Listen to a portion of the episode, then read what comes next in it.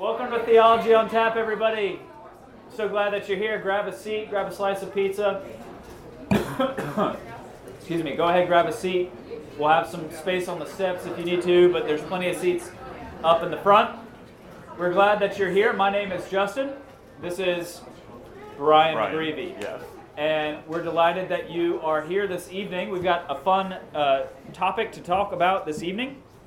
One of the things you'll notice is this sheet of paper kind of lying around the room. If this is your first time, you're going to need to uh, find one of these because at the top, the way this evening goes is after we talk about our topic tonight, you guys can scan this QR code. Well, really, you can do it while we're talking, that's fine. Uh, but you can ask any question whatsoever related to the topic that we're talking about or anything that's on your mind, and we will do our best to answer that this evening. If you want to join our email list, you can also see uh, right there on the bottom left, you can scan that and, and join. Couple announcements I want to bring to your attention is we've got a group that meets on the off weeks of uh, Theology on Tap called Holy City Life, and there's I think over 50 people in this group me right now, but just as a way to have more fellowship opportunities, I know they do uh, pickleball, they've done some game nights or um, like a cocktail hour or something like that. So just another way to find uh, more fellowship outside of this time. There's also some small group Bible studies that are starting up. If you're looking to get in one of those, uh, go ahead and you can text me. My number's right there. I'm going to be leading a guys study. We've got a couple ladies studies uh, that are going on. So uh, a number of you have texted already, and I will get back with you because I have not yet. But that's actually starting up hopefully next week. Uh, the final announcement this evening lots happened since the last time we gathered at Theology You on could Tap. say that. There was a lot that has happened for sure. One of the things that we found out was actually there's a, an entire group called Theology on Tap that you have to get a license to have the name. Uh, so we've been doing this for Which two, is not us. which isn't us. We've been doing this for two years, and we were like, uh oh, um, my bad. But we've, like I said, we've been doing that, gosh, since the June of 2021, right? And we've been so. With fortunate- no license. with no license. We've been blessed by Clark and the folks at Henry's to kind of be here, and it's been a wonderful group. And so now we find ourselves obligated uh, to change our name, and we're going to enlist your help. So, uh, what you can do is scan this bottom QR code. Even if this is your first time, I guess you can come up with a name, but it'll help if you've been here for a little while. And Brian and I are going to be the judges, and Yes. we're going to uh, reserve the right to find and choose the, the overall winning name. So But if the- you've never participated in a really important crowdsourcing event before, this is your opportunity. totally. And the winner is going to get a special prize. We're going to have some beer mugs, probably, or uh, that that'll have the the name that we choose uh, be the And the old name with a slash mark. the slash right through it. So we're enlisting your help. We would love your help with that. But um, we are going to continue on, obviously, with what we do here, and we would love for you to be a part of that. So this evening, what are we talking about?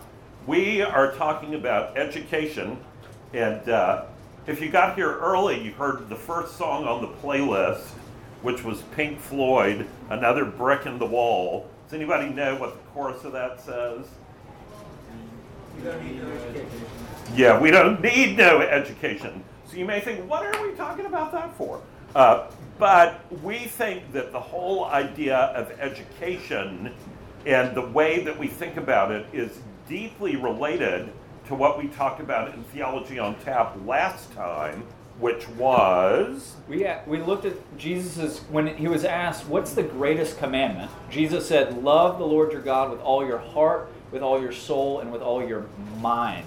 And that's often one that people get hung up on. How do you actually love anybody with your mind? But specifically, how do you love God with your mind? So we unpacked that, and we were like, "Oh, this is a natural topic now to talk about education in general. How do you uh, obviously use your mind? Obviously, your mind's involved in education, but or you no- you hope so. you hope so, yeah. But there's a lot more to it than that. So I'm excited that we're going to talk about this this evening.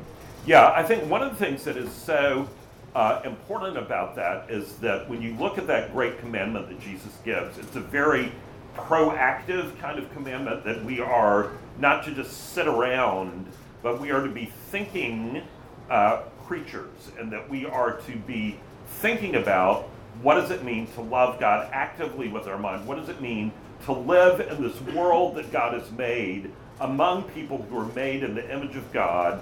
And how, how do we do that with wisdom and with purpose and with joy?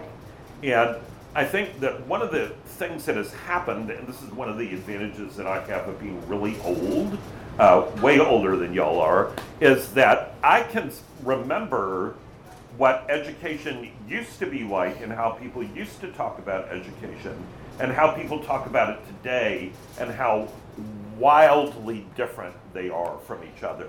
And just one of those differences uh, that you can see if you look actually at old survey data, if you look at people who were surveyed in the 1960s uh, about why they were going to college, almost all of them, the top response would be about learning to lead a life of meaning and purpose or um, trying to make the world a better place or something that's kind of in that lane.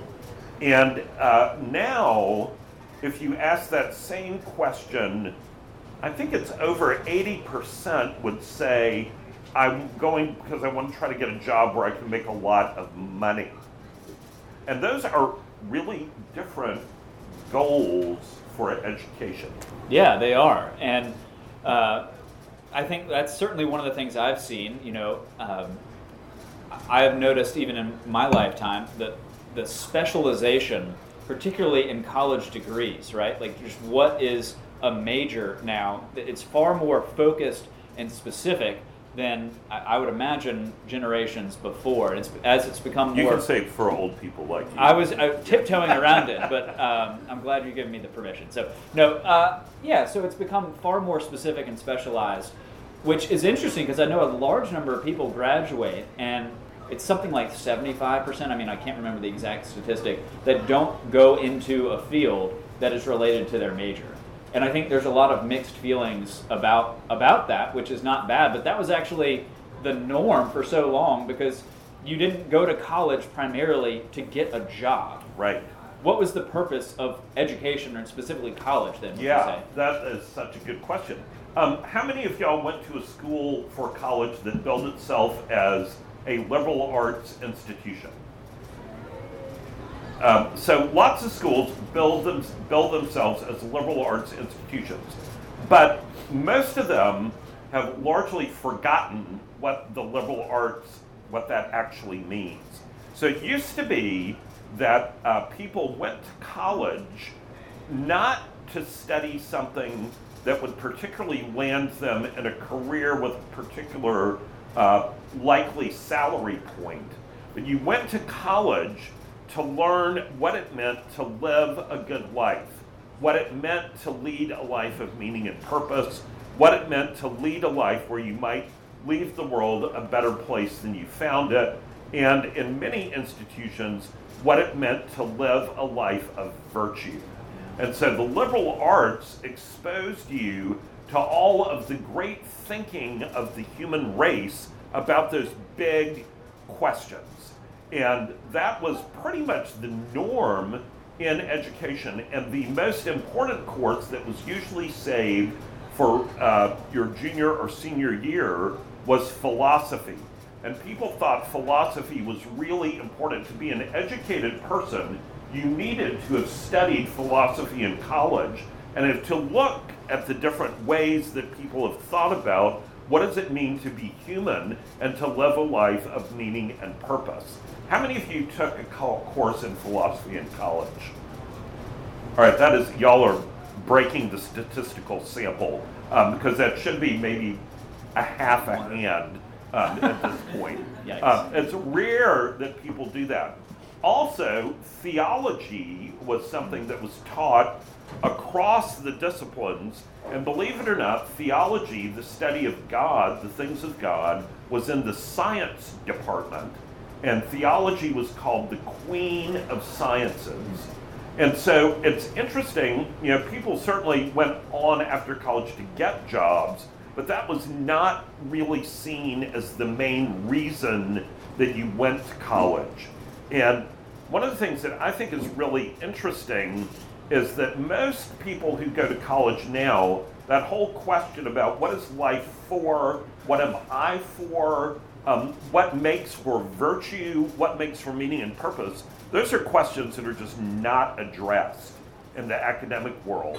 And it's interesting that as education has moved in that direction, at the same time, anxiety, depression, lack of purpose, lack of meaning has skyrocketed because one of the major forums that people used to talk about that is gone. Yeah. Um, are y'all cold? Yeah. Uh, all right, good. Clark called it. Clark was like, "Y'all are going to be freezing in here in a little bit," and I was like, "Well, it's hot right now." And then he was actually so. Thank you. Uh, I was I was dying. Hey, Clark. All right, you're the man. Clark is always the man. Um, so one of the things that stands out to me though about what you just said is that you know what we agree upon on what is actually virtuous, what we agree upon as what is true and good, is hotly debated or just flatly rejected. That there is no such categories. Um, where would you say that that kind of began? That we no longer even consider those things in in higher education, at least. Oh, that's such a dangerous question Okay. to ask me. Just teach Um. I would love to spend an hour or so telling y'all all about Foucault and Derrida and everything that they did to destroy the idea of Western civilization. Uh, but probably y'all would be like, what is he talking about? Uh, but I think that a large part of that has come from a shift and an understanding about why you want to be an educated person. And I think that as soon as it became an economic proposition more than anything else, and once again, uh, guess who might have predicted this in his writing? Jesus. Oh, Oh. how could you have thought it might be C.S. Lewis? Yes. C.S. Lewis said, if we ever stop thinking about education as a means of training the affections to love what is true, good, and beautiful, and it shifts to be all about getting a job to make money, we will have begun we will have begun to sow the seeds of the destruction of civilization. Now, that's a pretty strong statement. But the, but the other thing that goes along with that is that it used to be that there was this idea that part of why you did higher, edu- higher education was to instill in you a love of learning, to make you realize how much there was that you didn't know, and how much was beautiful and interesting in God's creation and in the history of the human race that needed to be explored so that you would come out with your degree and it was a license to begin learning. Mm. Whereas now it's like a college degree, a lot of people feel like I've been in the oven cooking and uh, when I get my degree, I'm done, and I don't ever have to go back to that stupid oven again.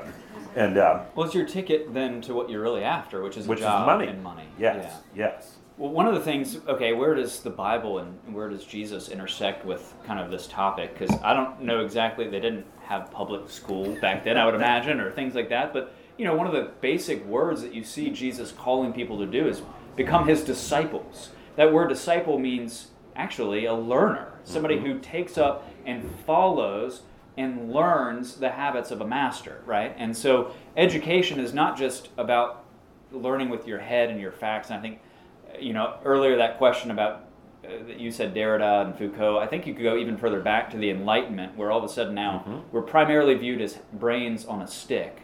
And that's not what our human body is. Like, yes, education and learning is important in the mind, but as you also said, it's a holistic thing too. Um, it's about a life well lived, and and how we live our lives it reinforces what we believe and how we think. Yes. So, yeah, would you agree? Well, I was just going to say, I think part and parcel of that is the whole understanding of what it means to be created in the image of God. And I think that is one of the things that is deeply related to this. It's so easy to miss is that human beings are the only thing in all of creation that are created in the image of God. And in the whole creation narrative, even though everything that's created mountains, sunsets, the sea, animals, the plants, all of those things are said to be good. The only thing that's said to be very good is man and woman created in the image of God, both men and women in the image of God. And what sets them apart from all of the rest of creation are a couple of things. One, that they're made in the image of God. Second, that they have the gift of speech, which that's a huge thing. And thirdly, that they can create. The human race is the only thing out of all creation that can create, whether it be architecture or music or art or whatever it might be. And those living into those three things of being in the image of God, speech, and being able to create is deeply involved with the whole idea of education and what the original purpose of education was. And part of the reason for that is that the uh, early Christians, and then certainly the reformers, and also a lot of the Catholic writers, understood that part of why God created us was for us to have joy, and that we were not created to be drones um, working in something like. Uh, Saruman's evil factories in The Lord of the Rings, which is what a lot of people's jobs today sometimes feel like. But we're created for joy, and that living into that and learning is all part of that process. So, if everyone is meant to be a lifelong learner in some ways, which I do think the goal of education is the more you, you learn, the more you realize just how little you know, right? But mm-hmm. the goal of, of education, in some sense, is to know the world the way God does it. Mm-hmm. Not perfectly, but as, as Augustine said, to think God's thoughts after, after him, right? Yeah. And so we're wanting to see the world the way God does it, to understand it the way God does it. Um, is education something that everyone should do? I think this is one of the the things that you see the phenomena in our day to day where it's just a given that everybody goes into higher education. In fact, now that doesn't even mean anything because if you got to get a job, then you got to get you know a post uh, a, master's degree mm-hmm. or some other kind of mm-hmm. equivalent. Where do how should we understand uh, higher education in particular when it comes to should everyone go after that or what do we think of that? Yeah, I think that's a great question, and I think there's not specific scriptural guidance that says thou shalt do this or thou shalt do that. But one of the things that Scripture is very clear about is that you need to figure out the way that God has made you. Yeah. You need to figure out the way that God has designed you and what the gifts that God has given you are. Because every single person in this room has been given gifts by God that when you use them in the way that God wants you to, that will bring you joy and satisfaction. And so for some people, going into uh, a college university environment will be a great thing. For other people, it will be absolute torture. And you might, for example, take someone who is perhaps a very gifted carpenter who loves woodworking and is able to make beautiful things like the scroll work that's in the corners of that mirror or the turned balustrade here on the stairs and they have that kind of knowledge and skill, but you put them in a class on Prussian history and they're going to crash and burn. And sometimes the way that our culture works in the United States, you feel like if you don't go to college and get a four year degree, that you are somehow less than and that you have missed out on what God's purpose for you is. But part of that is because we have such a faulty theology of work. And what Scripture tells us is that any job can be done to the glory of God. And there's a wonderful quotation from the Reverend Dr. Martin Luther King Jr., who is someone who needs to be read more often by people. And I've talked about this in here before, but one of the things he talks about is whatever your job is, if your job is to be the street sweeper on Monday morning, sweep those streets as if you were Michelangelo painting a painting. Sweep those streets to the fullest of your ability and take pride in what you're doing. And we've, we've lost a lot of that. Yeah, uh, that's exactly right. There's now all of a sudden work that is less than most people, which caused them to probably. I love what you said earlier, which was, I think, what I'd summarize and say is that education is not necessarily a right, but a privilege, mm-hmm. and it needs to be one that is in accord with who God made you. What yes. is your calling, and what has He gifted you and called you to do is a more important question than necessarily universally assuming you've got to go to college. And now I think, gosh, I mean, just I, would be fascinated to know if you added up my student debt with everybody else's student debt, what that number just in this room would be, which would be amazing. But you're seeing a ceiling in the cost of education, which we could talk a little bit about. Um, and again, the goal is well, I've got to get this to get a certain kind of job because fundamentally, certain I think we operate with this notion that certain work is simply better inherently than others, and um, that's just not the case. So I'm, I'm pleased to see the rise in trade schools and stuff like that, where hopefully the stigma of different kinds of work, whatever it is, that you can, if you if we grasp what God says about the goodness of all work, mm-hmm. that all of a sudden that sort of stigma is is gone and alleviated. And, yeah. it's important when it comes to this notion of education, particularly with right. cost. Yeah, and I think one of the things that has happened is that as there's been that shift that we talked about earlier from education being about meaning, purpose, virtue, over to education about maximizing economic utility, not surprisingly, the cost of higher education has gone in this very steep upward curve. And part of the reason for that is that uh, I don't want to go into a lot of economics, but the, the demand curve and the supply curve um, have done some very strange things since the way college used to be. And the result of that is that people are willing to pay a higher price because they think that there's ultimately going to be this payoff. But the problem with that is that people come out of school saddled with all of this debt, and it almost sentences them. It's kind of like if you've uh, read or watched the movie of Les Miserables, um, of ending up uh, just toiling day and night and day and night to try to pay off your debt to society, except in this case it's a debt to a university or Sallie Mae or uh, whichever government agency has your loan.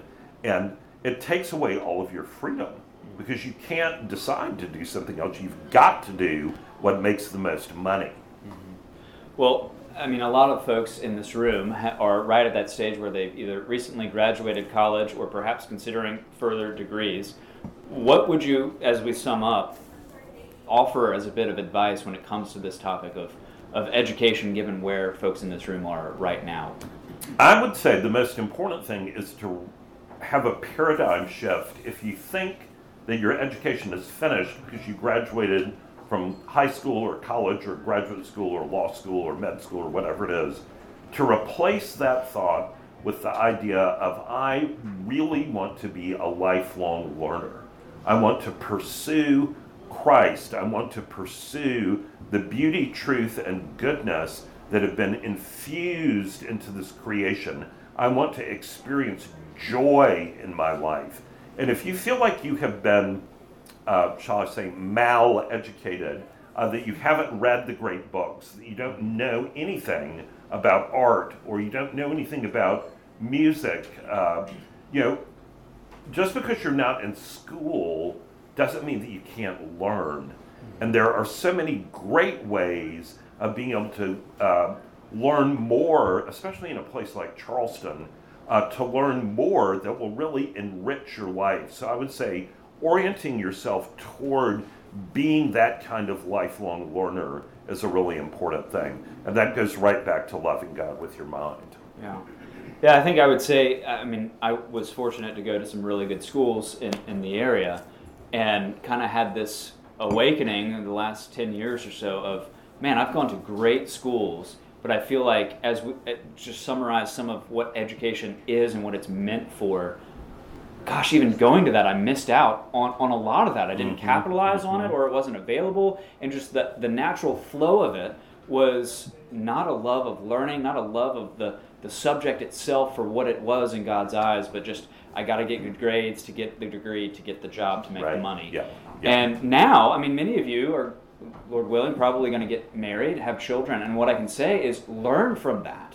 That's one of the things that we have children right now, and you have this opportunity, particularly as you kind of have the, the bubble burst in your own world, to then what can you do for the next generation? And I think that was a critical thing, just speaking personally in our own lives, where we've started to, that is particularly at a young age, trying to instill a love of learning. Because I think, gosh, the system, even at a very young age today, drums it is, out. I mean, we're Yeah. talking pre kindergarten.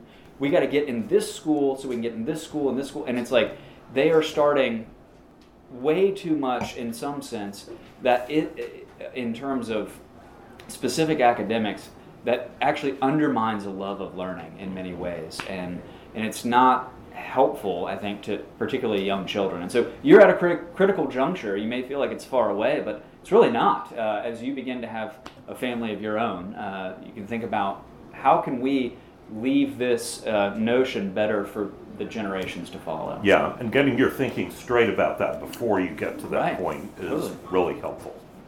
Yeah, so who do we have? Uh, John, you're doing it tonight. Awesome. How, how are we doing on questions? Uh, if everyone wants to take a second to go ahead and start liking some of the questions. Um, got quite a few to begin with. All right. Y'all ready? So ready. All right. Ready as we'll ever be. okay, first question. What do you think of the military draft and the potential that some of us might be drafted sometime in our lifetimes? Yeah.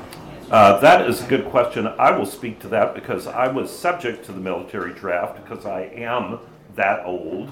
And uh, so when I was 18, I had to go to the federal building in Charleston on my birthday, which is now the Dewberry Hotel, and register at the draft office and walk through the picket lines of people picketing against the war in Vietnam and sign up for the draft.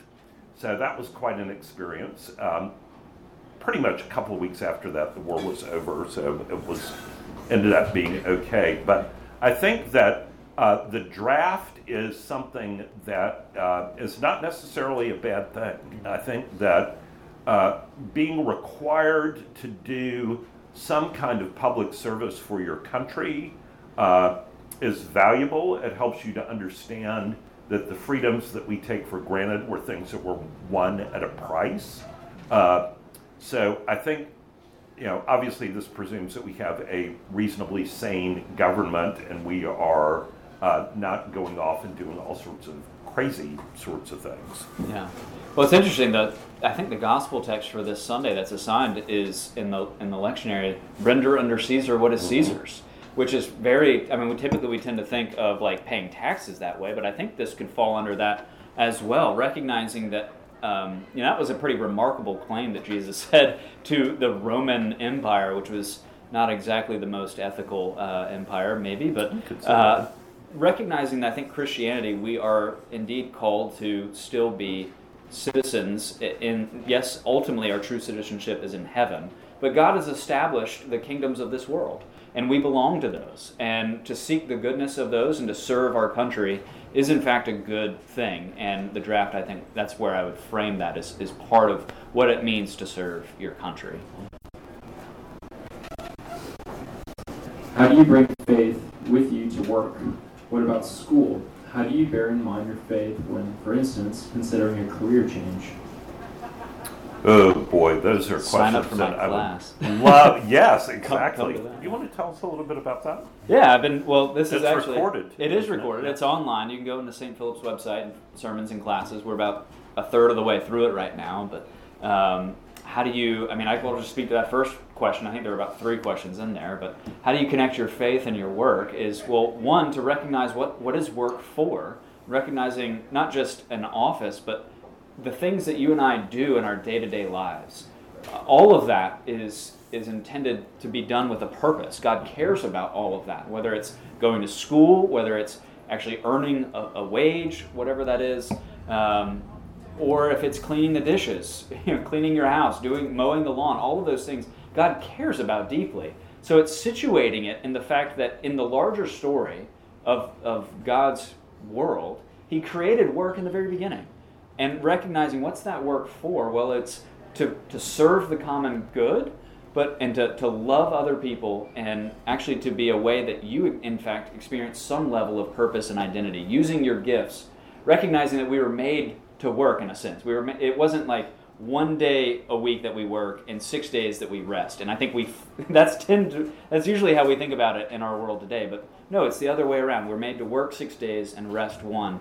And that actually heaven's going to be a place where there's tangible work that we get to enjoy and do, creating beauty and cultivating the world and seeing flourishing. All that um, is really, really important. So I think I would say seeing that story and seeing your daily task in light of that. What would you add? Well, the other thing I would add is that it's easy to think about work as just a means to an end. That I have to go and endure this for X number of hours so I can get out and then go to Upper King Street or um, Netflix binge at home. Uh, that is not a biblical view of work. And uh, it's also not a very fulfilling view of work. And so I think understanding that you have, as we said earlier, been created by God uh, not to just sit around and do things that are um, distracting and entertaining, but to be productive, to be in relationship. And I think one of the most important things you can do is to approach your work with prayer and to say, God, why have you called me to this particular thing? And it may have nothing to do with the work. It may be the people that you are working with. Um, it could be some other sort of thing that you don't have really any idea about. But I think approaching it prayerfully, and then I think the whole idea of how do you evaluate a career change, um, that is a great time to talk to an older Christian uh, about what you're experiencing and why you want to make that change. Yeah, it's such a hard question to answer in the abstract because, on the one hand, you, you may need to simply, all work is frustrating in, in some ways. And the fact that we live in a fallen world, it more often than not, particularly I think our problem today is we want to check out as soon as things get hard. And I, so I think it, you have to seek counsel is a really important thing. But where your giftings and the world's needs meet is probably a good idea of where God's calling you yes, to be. And where joy happens. And I was going to share, share, this quote earlier. I got to share it. It's the Dorothy Sayers oh, quote. so good. Um, that you know, what are you actually gifted with? And this is where talking with other people who know you, your parents, your friends, who will be willing to say what they actually see in you, um, is really important. But usually, I love this. Dorothy Sayers says that the church's approach uh, to an intelligent carpenter is usually confined to exhorting him not to be drunk and disorderly in his leisure hours and to come to church on Sundays. That's usually what the advice of the church has been to a carpenter. And in fact, she says what the church should be telling him is this that the very first demand that his religion makes upon him is that he should make good tables. And so if you think about where you are right now and what you're called to do and do it excellently. And that's a way that you serve the world and that's a way to honor God in your work. And if we completely didn't answer that and you asked that question, either of us would be happy to talk to you later. Yeah. How do you deal with burnout in both an academic and working environment? That's a really good question. Yes, that is a great question. I think the first thing is to realize that burnout is a real thing. Um, the second thing I would say is to look at why it is that you're experiencing burnout. There can be a whole host of different reasons for that. It could be that you're a square peg in a round hole, that you are wired and gifted in one way and you are running on the hamster wheel in a situation that has nothing to do with the way that God has made you and it is wearing you out. Um, it also may be that you are in the right field, but you're in a place where uh, there are more demands on you than should be made, and you don't have good boundaries, and so you are burning yourself out. Another thing that could be happening is you could have your priorities skewed where you are not making time for your relationship with God, you're not making time for friends, that you feel like you're so committed to whatever it is that you don't have time for anything that's life giving. Yeah, I think that's that's great. I would say when you're looking at your work to find ultimate meaning and significance in your life in a way that it was never intended to bear that sort of existential weight you're going to probably face burnout sooner rather than later. And so you, you have to have a proper relationship to your work, to and, and not expect from it more than it was created to do, while balancing the fact that you were still made for this in a certain way. But when you look to it as an idol, as something that you're looking for too much, you're going to overwork. You're going to sacrifice, unfortunately, in unhealthy ways, other areas that you need, other friendships, other relationships. Uh, just, I mean, one of the most probably dishonored command or broken commands is keeping the Sabbath, and that's Right, not just yeah. showing up to, to church, but I, I, we've talked about this book before, Sabbath as Resistance by Walker Bru- hmm. Walter Brueggemann. The idea that when you take a day off, you're putting a flag in the ground saying, I'm not defined by what I produce. Yes. And if you have that kind of relationship with your work, it's going to be much more difficult for you to, to burn out, I think. How highly would you recommend sending children to religious schools as opposed to public in the context in the context of learning a godly worldview? Uh, that's a great question. I'm a big fan of religious schools that are good religious schools. The problem is that not all good schools who, all religious schools are not necessarily good schools. Uh, I think that the the real advantage, if you're going to a good religious school, uh, and I would I would prefer to say Christian rather than religious. Um, if you're going to a good Christian school, you're going to be educated within what C.S. Lewis calls the Tao, which is the sort of natural law tradition of understanding right and wrong, beauty and truth and goodness, eternal values, all of those kinds of things. That is going to be the framework on which everything you learn is hung. Whereas if you are in a secular school, unless you happen to have a lot of uh, Christian teachers, what is probably going to happen is you are going to be reinforced more and more in a secular worldview that says you are a cosmic accident, that there's no meaning or purpose to life, that you could just as easily have been a rock or a blade of grass or a cockroach, and that your life doesn't mean anything. And that that worldview permeates secular education, and so I would say uh, Christian education is far superior to that, whether it's in a school or whether it's in a homeschooling kind of environment. Yeah. this has been something in our own family. We got three children, and we've had to face, and really, it's, it's a struggle any way around. I think, particularly the last 10 years, you look at, I mean, just the school system, public, private, Christian, like, it, it's a really hard time and to, to really answer this question. What I would say is, regardless of where you end up, the role of your of the parent to be involved. I was actually leading a, a dad's Bible study on this, and we're going through um, a catechism, and it expounded on the fifth commandment. Anybody know the fifth commandment? Honor your father and your mother. And one of the um, questions and answers, what's entailed in that commandment, is the responsibilities of a parent to their children. Right. So it's not Yeah. just uh, children honoring their parents, but parents have responsibilities to their children. One of those is education, according to the, the Anglican Catechism and other catechisms as well. But recognizing you have a duty as a parent to actually be a major part of your child's education. So whether they're in the public school or private school or Christian school, you're the primary educator. I think that's important to recognize.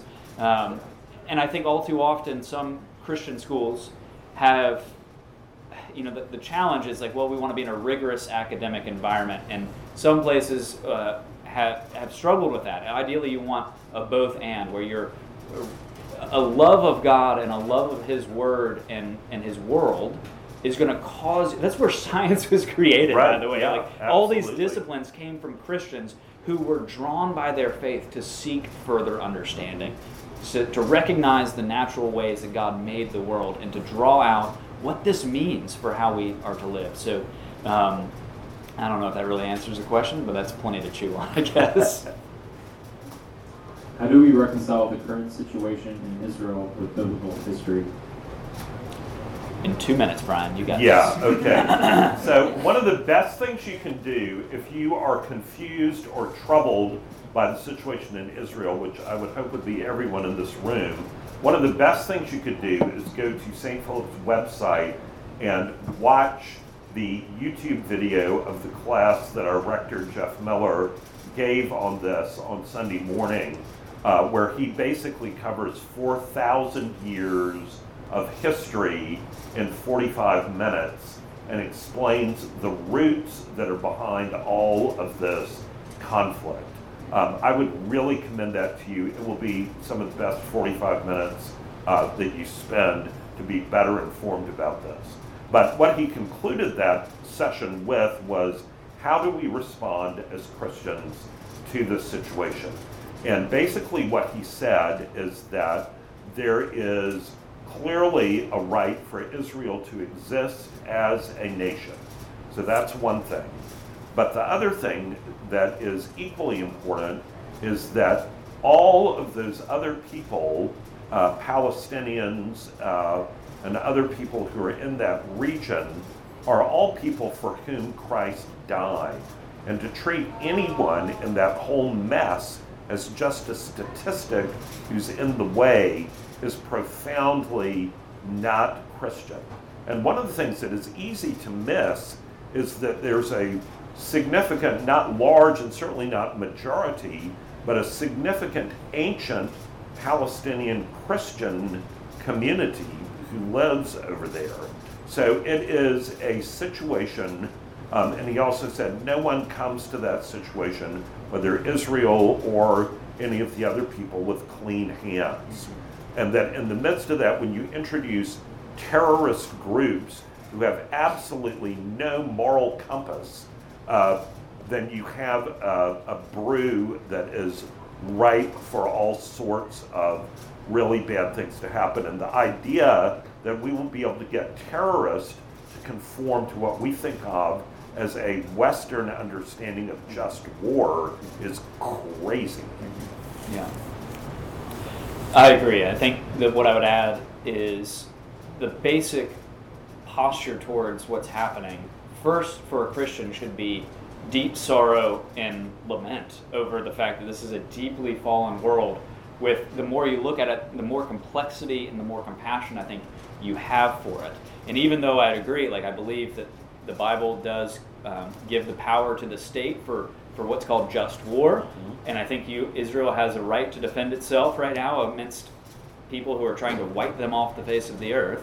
Uh, yet it's just as in the same an analogy, for instance, would be in the New Testament, Jesus and, and the New Testament prescribes two reasons that you can get divorced, um, and that is infidelity or abandonment, right, and um, neglect, so to speak. In either case, even if that happens, it's lamentable. It's yes. terrible, and it should be. A, it's a sad day when that happens, right? So the basic posture, even when just war is permitted, it is a sad day that that we're in, right? But um, I think you're right. You're not looking at what I believe in, in Israel or Palestine two equal and opposite uh, worldviews and understandings of how you approach war and violence. One was clearly going in and attacking innocent people, flying by the air and by land and by sea, doing this on purpose, uh, and others are responding to basically defending itself as a nation. It's a complex scenario. Very. Go, yeah, we.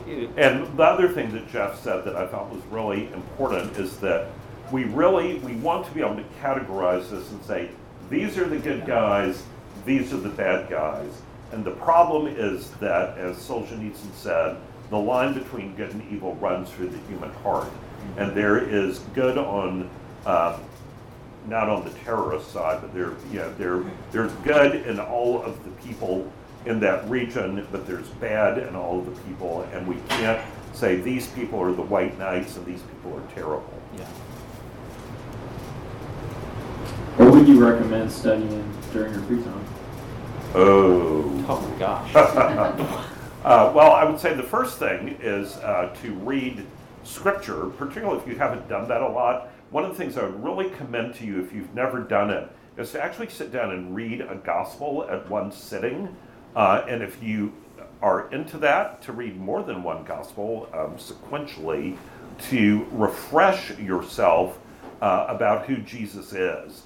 One of the things that we forget sometimes is that our Bibles with the fancy paper and the gold lettering and all of that, uh, and verses and chapters, that's not the way any of these documents were originally. Each gospel was originally a little codex, which is kind of like a paperback book with the binding stripped off that didn't have chapters or verses or anything. And it was written as a narrative to be read all at once. And so you get the, uh, as some scholars would say, the warp and woof of the gospel looking at all of that. So I think that's a great thing to do. Uh, another thing is if you uh, don't know the great works of Western civilization uh, that are rooted in Christian thought, going back and getting a good book that is sort of a survey of the classics is a great way to begin to keep learning. If you know nothing about art, um, I would recommend to you a wonderful book that a group of us are studying at St. Philip's right now. It's called Rembrandt is in the Wind, uh, that will help you learn about art and why art matters. Um, there's so many things. If you if you want to know more about that, uh, either of us could give you a list a mile long. I need like a brown bag to breathe into for this question right now. Um, yeah, exactly. uh, but, no, I, I was gonna say like one of the things I, I that was me. Did you notice I didn't even say C.S. Lewis? I, I, that deserves a round of applause. I think that's amazing.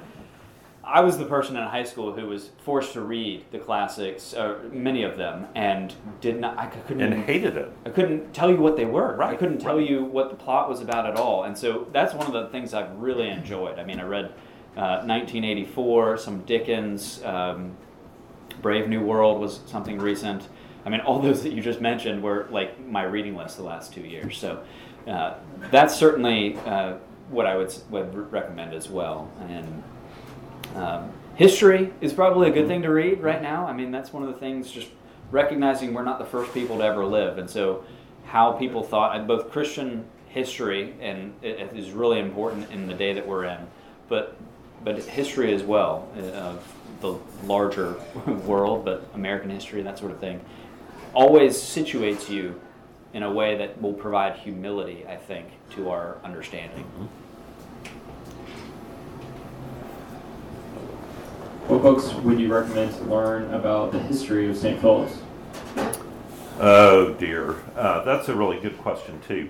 One of the things that we're hoping is that someone is going to come and write a really good history of St. Philip's. We have a couple of histories out there. Uh, there's one by Dot Anderson uh, that is about the early history of St. Philip's, uh, which is kind of a series of vignettes about different periods in the church's history early on. There's another one by Bill McIntosh, which is a little bit later that's called The Spiritual Journey of St. Philip's Church. Uh, but they both of them leave out a lot. Uh, one thing that I would encourage you to do if you are interested in that uh, is when you are at St. Philip's, there are four big banners in the narthex, the entrance part of the church, that are new research that we did during the pandemic about the history of St. Philip's. And there are all sorts of remarkable things in there uh, that are little known that I would definitely encourage you to read about, some of which are things like St. Philip's had the first public library in America. St. Philip's had the first school for black children in America. Um, and I could go on and on, but I won't. Well, well, good. I can't uh, because that's that's all I got were those two books. So, um, yeah. And if you're a historian and you'd like to write a book, please come talk to me. I mean, about you can that. come. Primary sources, our archives room is Right, like yeah, ridiculous, yeah. but you got to have a key to get in there. So, Yes. Yeah. Can we play some moratorium on the burnout question? This gets answered every theology on tap. Okay. All right. Um, is there Don't ever ask that again. You bad people. is it worth it to go back to school today? Would it be better to spend your time reading slash learning, or are your interest? Sorry. Would it be better to spend your time reading or learning what you are interested in, even if it doesn't lead to a degree? That's a great question. I think a lot of it depends on what the program is and what the school is. Some degree programs are basically diploma mills where they are making you jump through hoops just to get this degree and you don't really learn anything. And the people that you're teaching that rather the people that are teaching you are not passionate about what they're teaching. So i think if there is a place where there's someone who passionately loves what they're teaching, that is probably a good place to be because, as Justin talked about, discipleship, um, that whole idea of being a learner, is about following someone who is an inspirational master or teacher. So that can be good. But I also think that if you just want the degree because it looks good, uh, that there may be a way to accomplish the same thing in terms of actually learning and appreciating something without having to be in an academic program. But a lot of that involves finding the right mentor. Mentoring is really, really important with being able to go deep and learning to love something that you want to learn more about. Yeah, gosh, having a good teacher who actually really loves it changes the game Everything, completely. yeah. Uh, I studied history at Duke and really did not like a lot of my classes, mainly because the teachers were kind of dry, it seemed like, but also I wasn't super interested in it. Uh, but I did read, I will say, reading something that you're interested in alongside of. Of course, there may be a program that you're in where you just have to plow through, but don't let that kill your love of learning in the long run. Like, be around those whose love is infectious, but also read things outside of that to just keep that fire going in some ways. And, Yes. and find something, whether it's a club or a group in in or out of the school, that is going to keep that fire alive. What should Christians learn from the conflict between the Jews and Muslims? What might, what might we do or not do to avoid a circumstance for Christians? Circumstance for Christians. Is that the end of the question? Yes. I don't know what that means. But I'm not quite sure what that means either, but one of the things I would say that we can learn from these conflicts is that part of what is absolutely unique about Christianity as a faith compared to any other faith tradition in the world is that Christianity is the only one where you are commanded, if you are a Christian, to love your enemies and pray for those who persecute you. And that is fundamentally different from any other faith tradition that is out there. And so that is something that if Christians were to actually practice that, um, could potentially be transformative. Because I think demonizing your enemy, assuming the worst about them, that is not the perspective that Jesus gives us in that teaching in the Sermon on the Mount, where he calls us to love our enemies and pray for those who persecute us. I, I think just a very basic way to answer the first part of the question is recognizing they have a shared a common history. They find their roots back in Abraham, right? And that's that's really important to, re- to see that they have this shared uh, figure that they trace their their roots back to, and uh, a lot of that has to do again going back to excuse me Christianity being something radically different than any other religion. It, it's not only the religion that commands you to love your enemy, but it's the only one that is actually by, by grace completely. Yes. That's it's another Lewis thing that um, he said was He wasn't so bad. this is one of no, he's pretty good. But the basis for true humility is to recognize that line of good and evil runs in your own heart, and that you've in no way taken the step to earn God's love in any way. That He's actually set His love on you despite yourself. That's the Christian gospel. Uh, is that God's love is that lavish, and it cuts us to the quick, enables us to actually love those that we disagree with, Right. um, which is important.